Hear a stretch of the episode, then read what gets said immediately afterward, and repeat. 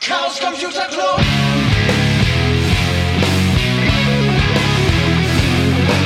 If you want things to get better, you're going to have to stand for something. Herzlich willkommen zu den Sibyllinischen Neuigkeiten. Wir haben den 26. November und ihr hört die 47. Folge. Zu Gast ist heute der Hauro Hallo. und der Telegnom. Hallo. Ich freue mich, dass ihr den Weg in den Chaospot gefunden habt. Und nachdem wir in der letzten Folge über die Kunst des Reparierens gesprochen haben, hat sich jetzt hier zufällig die Situation ergeben, dass der Hauro ein Notebook dabei hat, nämlich das Framework, bei dem ja die Kunst des Reparierens irgendwie auch mit eingebaut wurde, denn dieser Computer ist, hm, ich würde sagen, sehr gut reparierbar. Ob das auch alles so ist, werden wir in den nächsten x Minuten hören. Manuel, erzähl doch mal, ob, ja, wa- was ist eigentlich das Framework? Wie bist du dazu gekommen und ist das Ding reparierbar oder nicht? Ja, also das Framework ist ähm, im Großen und Ganzen ein Laptop. Soweit, so gut. Ähm, dazu gekommen bin ich letzten Endes ähm, aus zwei Gründen. Zum einen, ähm, der alte ist kaputt gegangen und es musste ein neuer her. Und ich war auch mit ähm, meinem alten nicht mehr zufrieden. Ähm, und habe mich dann nach Alternativen umgeschaut und wollte gerne etwas haben, was ein bisschen freier ist und ähm, dann natürlich auch ein bisschen nachhaltiger. Denn äh, ja, wir haben halt nur so einen Planeten und äh, heutzutage ist ja mittlerweile auf Laptops und so weiter alles fast verklebt und nicht mehr reparierbar. Das heißt, wenn die Dinger kaputt sind, ist der Weg nur noch in E-Schrott und mit der Wiederverwendung sieht es dann auch nicht so großartig aus. Und ähm, mich hat es immer gestört, also auch bei den Geräten, die ich hatte, dass sie nicht besonders gut reparierbar waren letzten Endes oder ein, ein Austausch relativ aufwendig ist. Es geht dann bei so banalen Dingen los, wie wenn ähm, die Webcam, die ja meist irgendwie im Rahmen des Displays eingebaut ist, kaputt ist, das ganze Display ausgetauscht werden muss. Und äh, ähnliche Dinge. Und ähm, die andere Anforderung war, dass ich äh, gerne eine andere Konfiguration hätte. Ähm, es war einfach nur zu wenig RAM drin für meine Bedürfnisse und ähm, die meisten Kisten ähm, kriegt man bis 32 Gigabyte. Ich wollte unbedingt 64 haben. So. Und das war ein bisschen die äh, Kombination aus all diesen Randbedingungen letzten Endes. Ähm, aber primär äh, fand ich das Framework interessant. Ich bin da, glaube ich, schon seit einem Jahr oder so drauf gestoßen Mhm. ähm, und habe halt äh, den Verkauf hier in Deutschland abgewartet, ähm, also bis es soweit soweit war und äh, habe dann den, den Schritt gewagt, weil ich halt die Idee gut fand, einen Laptop zu haben, den man eben selbst reparieren kann oder wo man halt nicht alles äh, wegwerfen muss und ähm, gezielt äh, Teile nachkaufen kann. Und ähm, ja, dann habe ich das Experiment halt einfach gewagt und gesagt, ich kaufe den, der ist konkurrenzfähig. Was kann man denn da jetzt denn eigentlich kaufen? Denn wir waren vorhin auf der Webseite, haben uns nochmal so ein bisschen umgeguckt. Der Telegnom äh, hat, wollte nämlich mal wissen, was kostet das ganze Ding eigentlich? Und als wir uns da so die Webseite anschauten, äh, gab es irgendwie zwei, drei Konfigurationen und das DIY-Bild. Genau.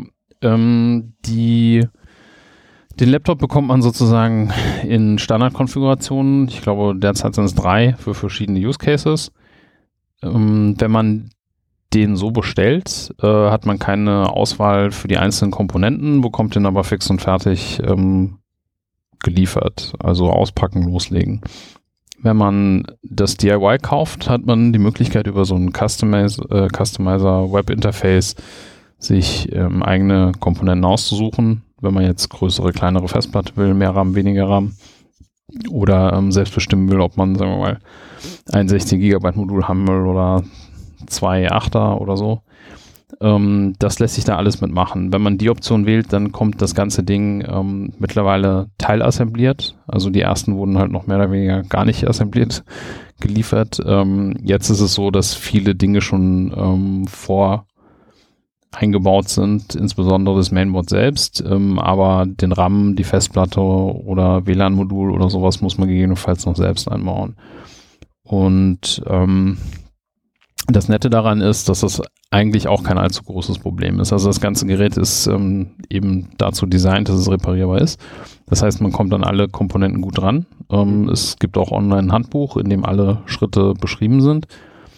Und ähm, wenn man das ganze Ding aufgeschraubt hat, ist sozusagen im Innenleben neben jeder Komponente ein eigener QR-Code, den man mit dem Handy abscannen kann und dann kommt man direkt auf die Online-Seiten ähm, der jeweiligen Komponente, wo dann drin steht, wie man sie ein- oder ausbaut jeweils. Das heißt, für alles, was man da eben selber tun muss, ähm, hat man die Anleitung direkt verfügbar, ähm, auch direkt im Gerät. Also man muss nicht lange suchen. Man scannt einfach den, den Code und schaut, wie geht das. Und zum anderen äh, bekommt man mit dem Gerät auch ein Werkzeug geliefert. Da ist letzten Endes äh, ein Schraubendreher drin und äh, ein kleiner Spatel am anderen Ende, mit dem man halt Komponenten auseinanderdrücken kann, ähm, wo es notwendig ist. Oder halt die Schrauben entsprechend lösen. Und die Schrauben sind auch alle so designt, ähm, dass sie sich nicht komplett lösen lassen. Das heißt, man schraubt es nur locker, ähm, hebt dann entsprechende Teile raus oder in Teilen, insbesondere im Display, sind die auch magnetisch ähm, sodass man sie sozusagen nur aufhebeln muss und ähm, kommt damit dann halt an alles ran. Man kann also keine Schrauben verlieren. Ähm, vieles klickt halt ineinander und wird gar nicht mehr verschraubt. Ähm, es ist also super easy. Ich halte das wirklich für, für jeden machbar, auch wenn man noch nie irgendwie einen Laptop ähm, mal von innen gesehen hat. Ähm, ist das wirklich super zugänglich. Wir haben ja vorhin schon die QR-Codes gesehen und ein bisschen da in die Anleitung reingeguckt. Da sah ja auch so aus, also auf den ersten Blick sah die Anleitung so aus, um da so ein WLAN-Modul zu tauschen, dass ähm, da kann man nichts dran falsch machen. So auch, was du ja gerade sagtest, das Design ist halt auf Reparierbarkeit oder Austauschbarkeit ausgelegt. Ähm, wenn man sich dieses Gehäuse von unten anschaut, dann ist klar, wo man die Schrauben rauszudrehen hat und da ist jetzt auch nicht irgendwie die versteckte Schraube nochmal unter so einem Gummifüßchen, ähm, wo man erstmal eine halbe Stunde im Internet suchen muss, wo die denn jetzt eigentlich ist, um das letztendlich zu öffnen das Feature, dass die Schrauben nicht rausfallen.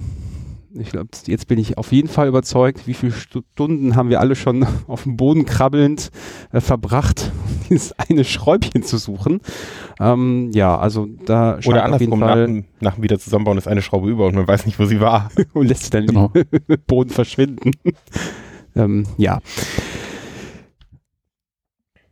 Neben der Möglichkeit, dass man das alles wunderbar selbst öffnen und schließen kann. Und scheinbar musst du das ja auch schon gemacht haben, denn in der Standardkonfiguration gab es ja jetzt nicht unfassbar viel Arbeitsspeicher. Genau. Äh, ist das Gerät ja auch so ausgelegt, ja, ich weiß nicht jetzt, ob man das Modularität, was so die ähm, Anschlüsse betrifft, denn das Teil hat ja auf der Rückseite vier äh, große ähm,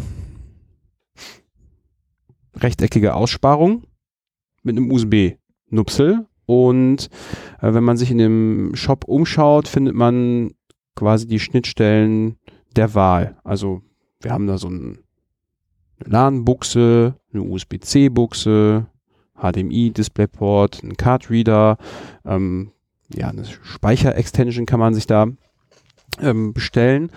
Und man kann jetzt die Anschlüsse, wenn ich das richtig verstanden habe, so konfigurieren und auch einfach tauschen, indem man da so ein ganzes Modul raussteckt und dann sich denkt, okay, heute bin ich auf der LAN-Party, hier ist mit WLAN vielleicht nicht ganz so gut, ich brauche einen richtig krassen Ping, ich nehme das LAN-Modul mit. Genau, das geht. Also, wie du schon gesagt hast, der Laptop hat sozusagen vier Aussparungen, die sind für Module. Und diese Module sind dann für die jeweiligen Ausgänge. Ne? Es braucht halt nicht jeder die ganze Zeit, zum Beispiel einen HDMI-Anschluss, äh, weil man vielleicht unterwegs ist und keinen Laptop oder keinen Bildschirm äh, mit dabei hat. Die Präsentationsbeamer sind alle nur auf VGA. Genau, aber dann wird es auch schwierig. Aber ähm, genau, das funktioniert so, dass man halt verschiedene Module kaufen kann. Die setzen quasi intern alle auf USB-C um. Also das ganze Gerät ist auf USB-C, lädt auch über USB-C. Ähm, und ähm, ich kann mir die Anschlüsse eben selbst zusammenstellen. Ich brauche dann halt entsprechende Module. Ne? Also ich habe jetzt für meinen Fall also USB-C-Module für die älteren Geräte. Meine externen Mäuse zum Beispiel sind alle noch auf ähm, USB-A. Da gibt's dann halt noch USB-A-Ports, den äh, DisplayPort äh, bzw. HDMI-Port, den hat man mit dabei. Es gibt äh, ein Modul, in dem zusätzlicher Speicher drin ist, also effektiv eine kleine SSD für ein Terabyte, um nochmal irgendwie Daten separat mitnehmen zu können. Das hat natürlich auch den Charme, dass man es rausklicken kann für Backup-Zwecke oder ähnliches. Ähm, genau, ähm, diese Module sind halt jederzeit austauschbar, ähm, können einfach im Laptop gewechselt werden, je nach Bedarf oder auch mal versetzt werden, wenn es mit den Kabeln eng wird. Ähm, aber intern ist das sozusagen alles USB, äh, USB-C. Und es gibt da mittlerweile auch so eine kleine Hacker-Community, die äh, nach der Spezifikation eben eigene Module entwickelt, also ähm, DIY-Projekte, wo man eben mit 3D-Druck und einer entsprechenden Teileliste und einem Lötkolben dann halt selber zutage schreiten kann. Ähm, so haben sich Leute äh, das MagSafe zum Beispiel nachgebaut ähm, über einen Magnetanschluss für das USB-C-Kabel zum Laden zum Beispiel. Ja, das Gerät hat jetzt, glaube ich, keine Audioklinke, wenn ich das richtig sehe. Äh, doch, müsste so. eine dran sein, genau. Ah, okay, die ist noch zusätzlich fest dran. Okay, dann hat die ist noch eine, fest dran, genau. Okay, aber man könnte sich theoretisch auch noch, wenn man sagt, man ist mit der Qualität des äh, Audioausgangs nicht zufrieden, könnte ein DIY-Projekt theoretisch noch einen Genau, Audioausgang nachrüsten oder genau, das wäre denkbar, dass man da noch irgendwie andere Anschlüsse macht oder auch, oder auch Eingänge. Ähm, wie gesagt, für VGA gibt's halt nichts, das muss man irgendwie umsetzen. Ähm, dafür sind die An Anschlüsse auch einfach zu eng. Okay, ich wollte auch sagen, Äh, VGA da reinzukriegen. Das wird nichts. Und das war auch das Problem mit dem, mit dem Ethernet-Adapter letzten Endes. Ähm, der kam relativ spät und also jetzt vor kurzem erst und ist auch, glaube ich, mittlerweile schon wieder ausverkauft, ähm, weil er halt einfach zu breit für das Gerät ist. Es gibt halt jetzt einen Stecker, der genau reinpasst, aber etwas über das Gerät ähm, übersteht. Und ähm, deswegen wahrscheinlich auch nur, wenn man bei Bedarf eingesteckt wird oder sowas. Ähm, genau, aber wie gesagt, intern ist das alles bisschen USB-C und man fragt sich schon, ob man halt äh, so viel Geld bezahlen muss, um einen USB-Port auf USB umzusetzen oder USB-C auf USB-C. Also die USB-C-Stecker sind letzten Endes nur Verlängerungen. Aber ähm, ja, äh, man hat halt diese, diese Flexibilität und ähm, es ist halt zum Laden auch äh, schlicht und ergreifend notwendig. Und da zeigt sich auch nochmal so ein bisschen das Konzept, also das Ladegerät selbst, wenn man es denn dazu kaufen möchte, man muss das nicht, ähm, kann das aber, ähm, da findet sich sozusagen halt eine, eine kleine Box, die letzten Endes die, die ganze Stromumsetzung macht. Ähm, und der Netzstecker und das USB-Kabel, USB-C-Kabel werden halt äh, sozusagen getrennt, sind getrennt anwendbar. Das heißt, wenn mir irgendeines der Kabel kaputt geht, sozusagen betrifft das das Netzteil nicht. Das kann ich weiterverwenden. Ich muss nur das Kabel ersetzen. Okay, das ist dieser, dieser den man von Netzteilen kennt, dieser äh, Mickey Maus Stecker Genau. ähm, an dem Netzteil und dann halt auf einen irgendwie Schuko oder britischen Stecker oder was, what, was man auch immer gerade braucht. Ganz genau. Und wenn man sich da jetzt irgendwie international sozusagen die letzte Meile an Steckern besorgt, ähm, braucht man dann auch keinen keinen Wandler oder irgendwas. Also das ähm, funktioniert ähm, schlicht und ergreifend ganz gut. Und wie gesagt, bei Kabelbruch oder ähnlichem, ähm, das Netzgerät geht weiterhin, man tauscht das Kabel aus und muss nicht halt für viel Geld ein vollständig neues Netzteil kaufen. Das ist natürlich, also die Modularität im ähm, Hinblick auf die Zukunft TM, ja auch ein großer Vorteil, denn immer mehr Geräte haben halt den neuen USB-C-Stecker. Das ist natürlich blöd, wenn man an seinem Rechner keine USB-C-Buchsen hat, dann ja, kann man das ja alles gar nicht verwenden, aber so kann man dann einfach sagen, okay, äh, jetzt ist hier die Maus äh, kaputt gegangen, man kann sie nicht noch reparieren, ich hole mir jetzt hier ein neues Gerät, das hat aber dann noch den neuen USB-Standard, aber ich habe gar keinen Port mehr. Dieses Problem haben wir natürlich jetzt hier nicht. Dann kann man sich einfach den Adapter äh, tauschen und schon kann man sich auch die neue Hardware anschließen und irgendwann ist man vielleicht das alte USB-A los. Genau, es ist halt so ein bisschen sanfter Übergang und USB-C ist ja jetzt auch der, soll ich sagen, gesetzlich vorgeschriebene Stecker. Ja, demnächst dann, ne? Genau, und ähm, damit ist das sozusagen auch in, in der Hinsicht jetzt erstmal zukunftssicher. Und ähm, diese Module kosten sozusagen auch nicht die Welt und ähm, es scheint da wirklich ein Austausch stattzufinden zwischen der Community und ähm, ja, dem Hersteller, die jetzt auch erst gesagt haben, so Netzwerk brauchen wir eigentlich nicht, ähm, denn man schließt sich über seinen USB-C eben halt einen kleinen Adapter an und dann hat man das. Viele Leute wollten es halt sozusagen nicht extra noch mitnehmen und äh, auf vielfachen Wunsch gab es das dann halt ähm, jetzt. Und es war dann ja auch sofort wohl ausverkauft. Richtig, also der Bedarf ist dann da und sie hören da auch zu, aber ähm, genau. Ähm, es ist so ein Entwicklungsprozess, das Projekt gibt es ja jetzt auch noch nicht so ewig lange. Ähm, müssen wir mal schauen, wo die Reise dann, dann hingeht, aber ich fand das jetzt unterstützenswert und ich bin auch mit der Qualität dieses Gerätes sehr, sehr zufrieden. Also es funktioniert alles ordentlich. Ähm, das ja 4 zu 3 Display ist so ein bisschen gewöhnungsbedürftig, wenn man jetzt die letzten Jahre immer 16 zu 9 hatte. Ähm, aber auch so, das äh, Touchpad funktioniert wunderbar, ist sehr responsiv. Ähm, die Tastatur gefällt mir gut im Anschlag. Ähm, und äh, bisher gab es keine größeren technischen Probleme. Ja, wir haben ja gerade auch so ein bisschen rumgeguckt, gemacht Ja. und getan, die Auflösung abgecheckt, wie die Tastatur so ist und was das Touchpad so hergibt. Ähm, auf zu, auf zu, ab ist uns hier erspart geblieben. Also ich finde, das Gerät macht echt einen wertigen Eindruck. Da wabbelt nichts. Ich habe neulich mein Notebook repariert, also das konnte man quasi durch Angucken verbiegen. ähm, und das Ja. lag jetzt nicht an meinen mentalen Fähigkeiten. Ähm, ja, da hier wackelt nix, das Display rappelt nicht. Ja. Macht sich, ja, Aber- doch einen guten Eindruck, oder? Ja, auf jeden Fall. Also das ist vielleicht auch gerade beim Display so ein Punkt, wo man vielleicht Stärke und Schwäche von dem Projekt irgendwie vereint sieht. So, es gibt halt ein Display. Genau. Ähm, so aus meiner Sicht leider 4 zu 3 und leider glänzend. Ähm, aber Ja. Ich hätte es auch lieber matt gehabt, aber ich glaube, das ist halt dann auch der Sache geschuldet, dass, dass sie ja versuchen, möglichst irgendwie freie Software, äh, freie Soft und Hardware zu verwenden. Und ich glaube, so ein Projekt zum Start zu kriegen, da muss man auch erstmal irgendwelche Kompromisse eingehen, um überhaupt starten zu können. Genau, und das ist auch so die Sache. Also viele sagen dann auch so, ja, aber Framework ist jetzt auch nicht so besonders. Äh, das gab es ja alles schon mal. Das Problem ist halt, ja, das gab es schon mal, aber keine dieser Firmen waren wirklich äh, wirtschaftlich tragbar über längere Zeit. Das Mhm. heißt, man hatte zwar die Reparierbarkeit prinzipiell, man kam aber nicht mehr an die Teile ran, weil die Firmen ähm, zu dem Zeitpunkt, wo man die Teile gebraucht hätte, schon nicht mehr am Markt waren. Und ähm, Framework ist eine der, der Firmen, wo ich den Eindruck hatte, ähm, dass sie jetzt mit einem Konzept auftreten, was tatsächlich irgendwie funktioniert.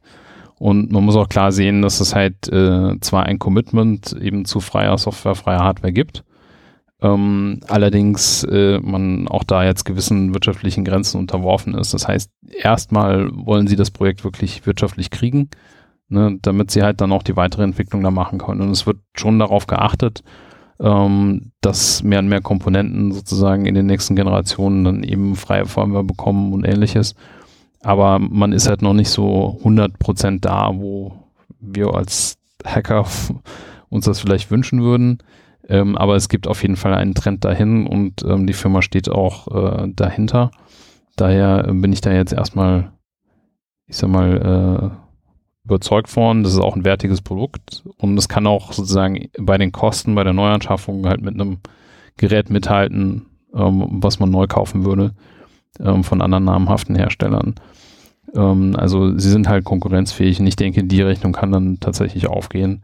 Müssen halt mal schauen, was es, was es wird und ähm, sind natürlich auch bemüht, über so ein Community-Portal zum Beispiel es einfach zu machen, gebrauchte Komponenten wieder zu verwenden. ne? Also wenn ich meinen Laptop jetzt irgendwie kaputt ist oder den ausschlachten möchte oder durch irgendwas ersetzen will, ähm, kann ich halt mein Mainboard oder meine Webcam oder was auch immer, was da noch drin verwendbar ist, halt anbieten oder an andere Framework-Besitzer weiterverkaufen und die Garantie ist eben da, dass diese Komponenten zum einen passen und zum anderen miteinander funktionieren. Aber wie ist das denn jetzt zum Beispiel, diese, diese Adapter-Schnuffis? Die sind ja von Framework selber.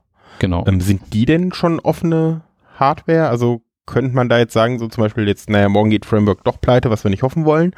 Ähm, und man, jemand könnte die nachbauen. Da bin ich nicht hundertprozentig sicher, aber ich meine, zumindest alle Größenabmessungen dieses Chassis sind frei. Mhm. Ähm, das heißt, äh, das ist auch, glaube ich, das, was jetzt äh, in 3D-Druckkomponenten tatsächlich verwendet wird. Also diese Maße, damit die auch ähm, exakt passen.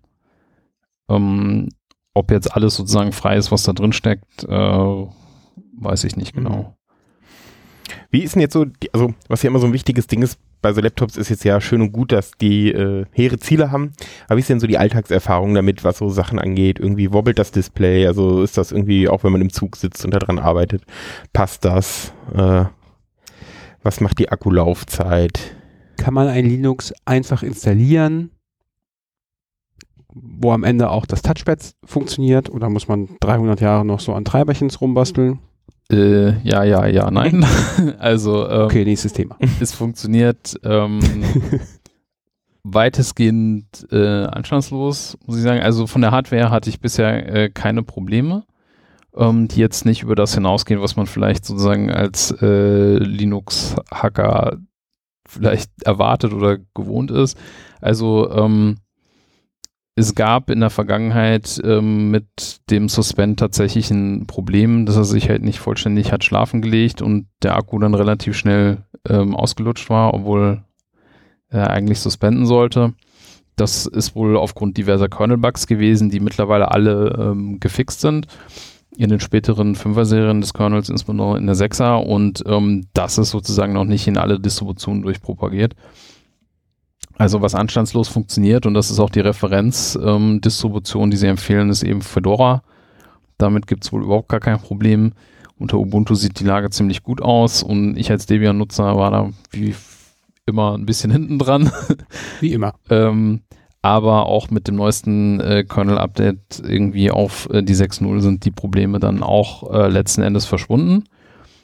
Und dann hängt es natürlich immer ein bisschen davon ab, was man halt ähm, gerne machen möchte. Ne? Also die, äh, die ein oder andere Desktop-Umgebung, jetzt GNOME, ähm, da funktioniert eigentlich alles ähm, anstandslos ähm, direkt aus der Tüte. Wenn man jetzt eher, äh, ist mal so ein bisschen bastelmäßig unterwegs ist mit einem i3 Window Manager oder so, da muss man sich dann halt drum kümmern, dass gewisse Dinge äh, mit dem Touchpad oder sowas halt so funktionieren, wie man das erwartet. Also da musste ich zum Beispiel halt noch irgendwie in der Xconfig dafür sorgen, ähm, dass Natural Scrolling eingeschaltet wird, weil offenbar das Pad ähm, nicht damit äh, kommt in der Standardeinstellung.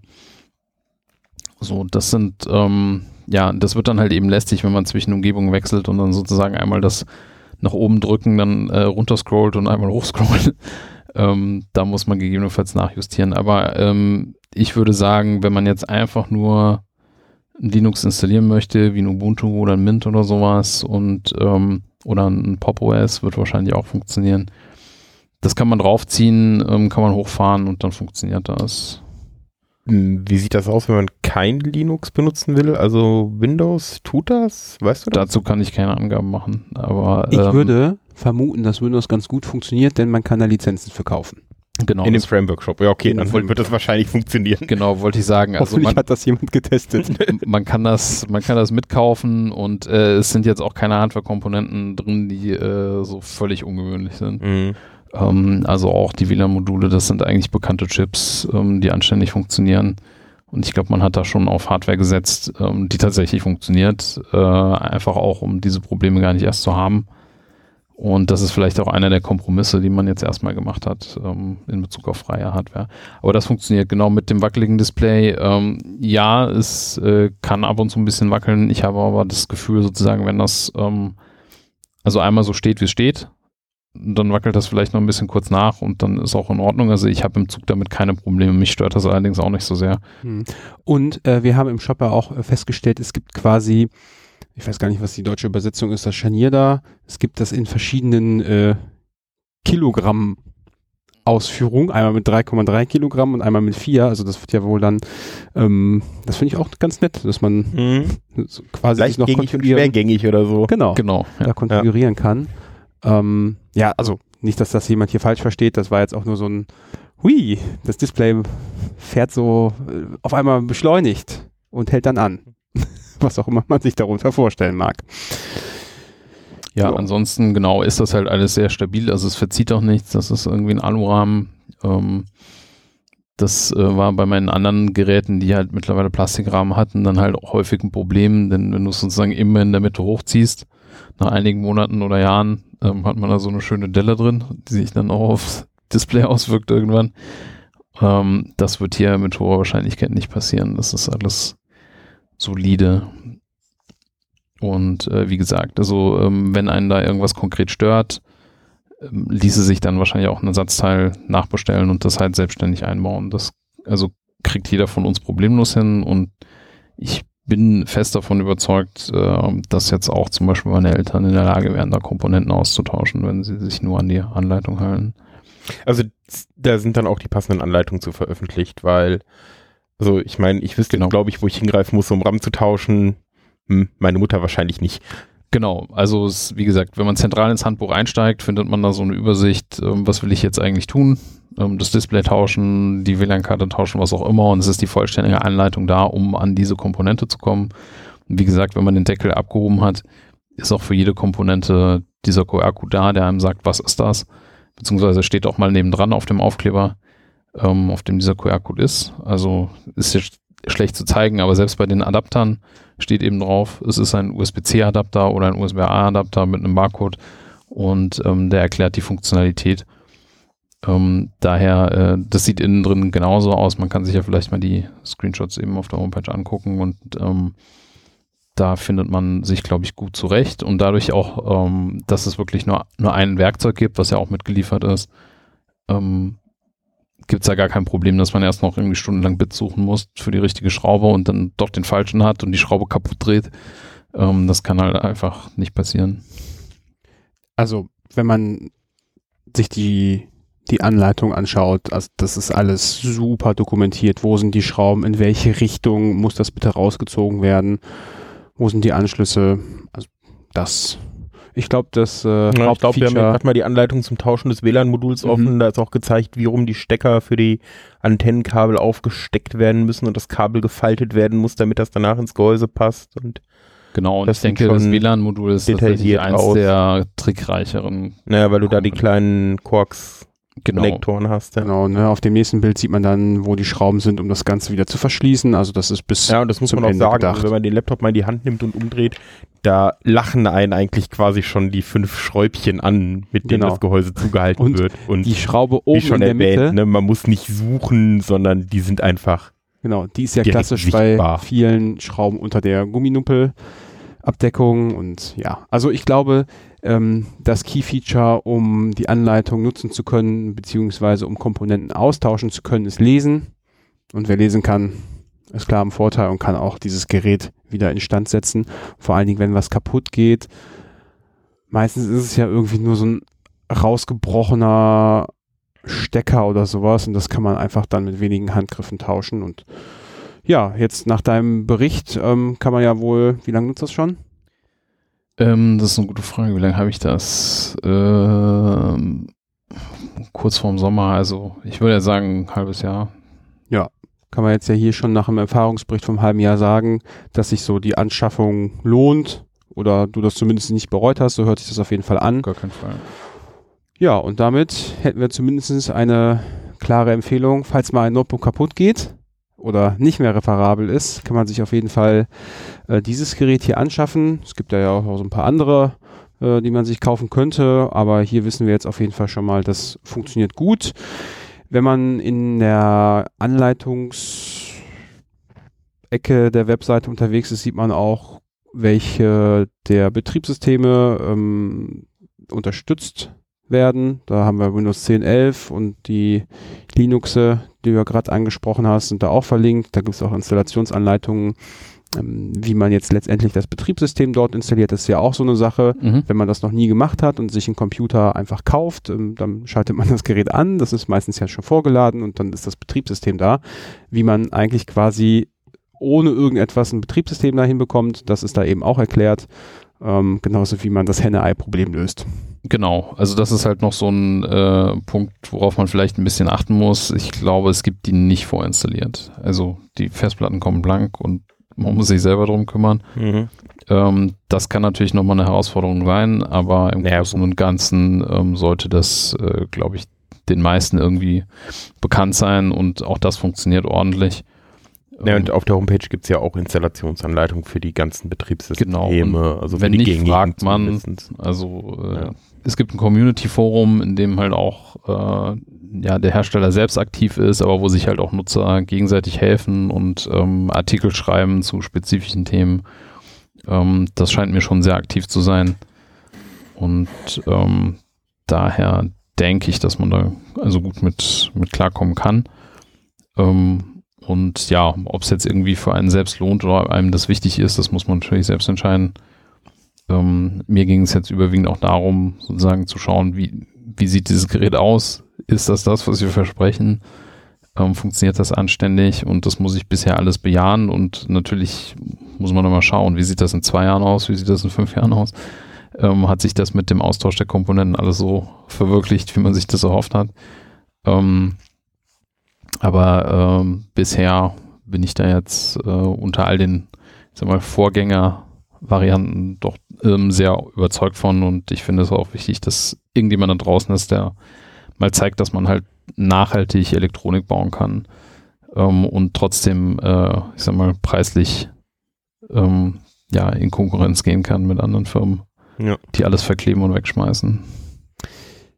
Ich danke dir auf jeden Fall für den Erfahrungsbericht hier. Ich hoffe, dass das äh, vielen Leuten weiterhilft, aus erster Hand einmal zu hören, ob diese Hardware taugt oder nicht. Und ansonsten würde ich sagen, wir machen jetzt Feierabend hier. Schön, dass ihr da wart. Bis zum nächsten Mal. Danke für die Einladung. Bis bald. Bis dann. Tschüss. Tschüss.